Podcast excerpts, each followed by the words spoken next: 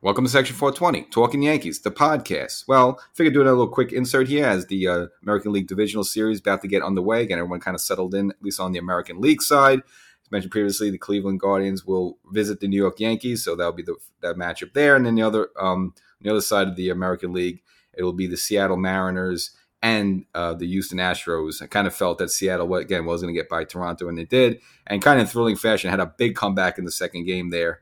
Uh, so they'll now have a, some postseason games in Seattle for the first time since 2001. So it's uh, 21 years in the waiting for those fans. Nevertheless, back to the Yankees, a lot kind of going on. Uh, the Yankees finally announced the rotation, and as we kind of expected, uh, he went is going to go with Cole in Game One, um, Nestor Cortes in Game Two, and Luis Severino which you know have my mixed feelings on going for game three, but again, I'm okay with it, even though it's not. I'd rather you know possibly use him as an option in the bullpen, nevertheless. But the big, big, big news of the day is that Aroldis Chapman uh, supposedly uh, did not show up to the uh, mandatory practice on Friday, and was reprimanded by um, Brian Cashman, fined, and then told he will be left off the American League Divisional Series roster. So that's kind of the big drama at the moment there. So that's kind of what everyone's talking about.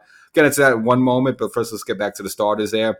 Um, again, with Cole, didn't have the greatest, yeah, he didn't have a bad season, but it wasn't a, a typical Gerrit Cole type of year. But um, I can understand him going for the first game. Again, his, his numbers this year against Cleveland uh, in two starts, very good, 2 and 0, ERA under 2, about like 1.42. And Nestor Cortes, again, I, I'm totally okay with that for the, taking the ball in the second game there. I like the idea of a hard thrown Cole, and then, then you know, a couple games later, uh, the batters have to face the you know, kind of funky, side winding uh, Nestor Cortes there. So definitely a different look. So I like that. And then in game three, you go back to a hard throwing right hander in Luis Severino. So, um, you know, I kind of like the dimension there kind of throw off the Cleveland hitters. So, you know, good idea. Again, good call there by Boone and Cashman. I'm sure the two of them butted their heads on that one. And Cole, again, he's still the team's ace. He's your leader. Um, you know, again, not having the greatest season, but I'm okay. You know, maybe a lot of people feel that Nestor should get the ball in the first game, but I'm okay Cole getting it. Again, he wasn't terrible this season. He just had a lot of games where he just just gave up like a lot of home runs and just kind of a just a kind of odd year for Cole. But I think he does earn the game one start. I'm okay with him starting there. But getting back to Chapman for a moment, kind of hard to see what really uh, was going on. I think personally, just you know, reading the situation, he probably got wind or got uh, um, you had the notion that he was not going to be on the American League divisional uh, roster anyway. So he probably figured whether it was just out of frustration or just figured, you know what, I, I just don't have to show up if you know if I'm not going to be part if I'm not going to be part of the, the squad. And he probably knows he's out the door anyway. Of course, you know he's out. You know, he's a free agent after the season. There's no way the Yankees are going to you know think of bringing him back. Even if he, I think even if he um, opts to pitch for free, I don't even think they want him back again. Not not having a good season, didn't have a good season. Uh, had the highest ERA of his career at 4.46 uh, in 43 games. Uh, lost the closer's role and just you know had some time with the, uh, down with the injury. Then, of course, lost some time with the you know getting the bacterial infection, whatever. With getting a tattoo on your leg in the middle of a season. Again, you're a pitcher. You have to you know drive the ball. You know, you have to, your legs are one of the most vital things other than your arm is to you know drive where you generate your power from. And you're getting a tattoo with a couple months left in the season. I mean, you can just get it get it done end of October, November. You can you can hold that off a little bit. So just like stupidity from Chapman. And you know, we saw this before. You know, with, with Girardi had problems with him. You know, remember the big blow up in Washington.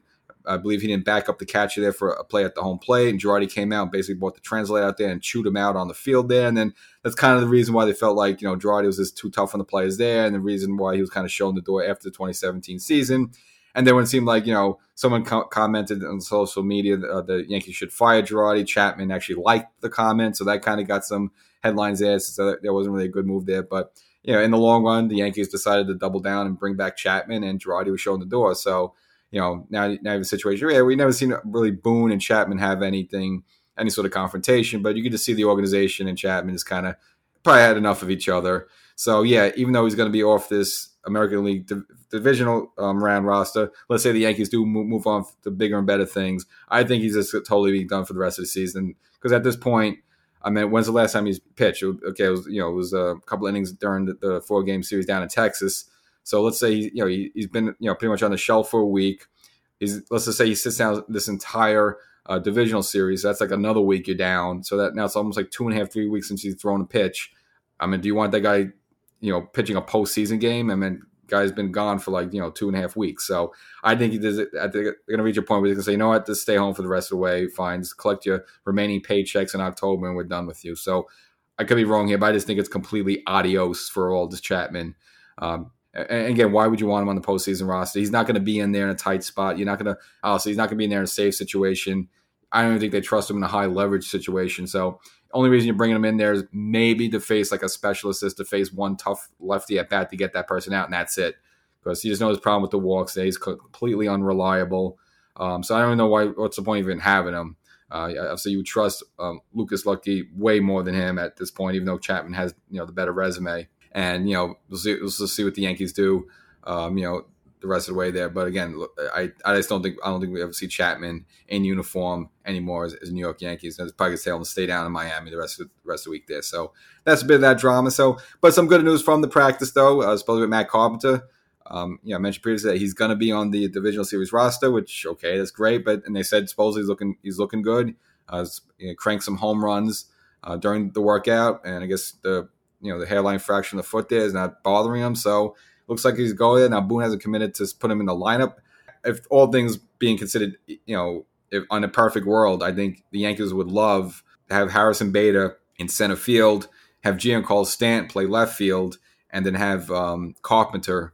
Um, that lefty bat uh, in the lineup as a DH, but I just don't think that's going to happen. I mean, Stanton hasn't been in the outfield pretty much the entire second half of the season, dealing with the Achilles injury. I don't think out of nowhere now this guy you're just going to put him there cold out in left field. So that would be nice, ideally. So, but I just don't think that's just going to happen. Would be interesting if you. I mean, I think offensively that would be the Yankees' best option. I just don't think you're going to see it just because again Stan has been out there months, and are they going to put him out there in a big playoff game? I mean, it's not that easy. So I think Yankees still probably start with Oswaldo Cabrera in left field, Bader in center, and Stanton will be the DH again, unless they look at the numbers, unless you know Carpenter has great numbers against whoever's the game one or two starter uh, or game three, whatever. But still, I think you can still see Stanton as the DH, and maybe Carpenter's comes off the bench uh, late in the games for in a pinch hitting situation. So uh, that's that. But that's it with the Carpenter there. And again, no shot. Obviously, seeing Benintendi doesn't seem like he's even close. So which means I don't even think he'll be close for the championship series as well. So good to see Carpenter, but um, I don't think he's gonna get much playing time.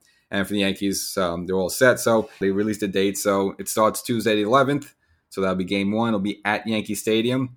Now, people have mixed feelings about this, but of course, you know what baseball's doing. They want to stretch this out as long as possible, um, just to get you know for the TV, keep keep you know keep the the cash cow going. So Wednesday they'll be off. Then it's game two Thursday night at the stadium. No game Friday, and then there'll be a, a weekend series. It'll be uh, Saturday and Sunday at Cleveland if necessary, if both of them are necessary. Hopefully not. Hopefully Yankees could take care of business in three games, but we'll see what happens. And then if necessary, Monday uh, back at Yankee Stadium would be game five. So you're looking at the 11th, the 13th, 15, 16, 17. So the last three games are consecutive if, if needed.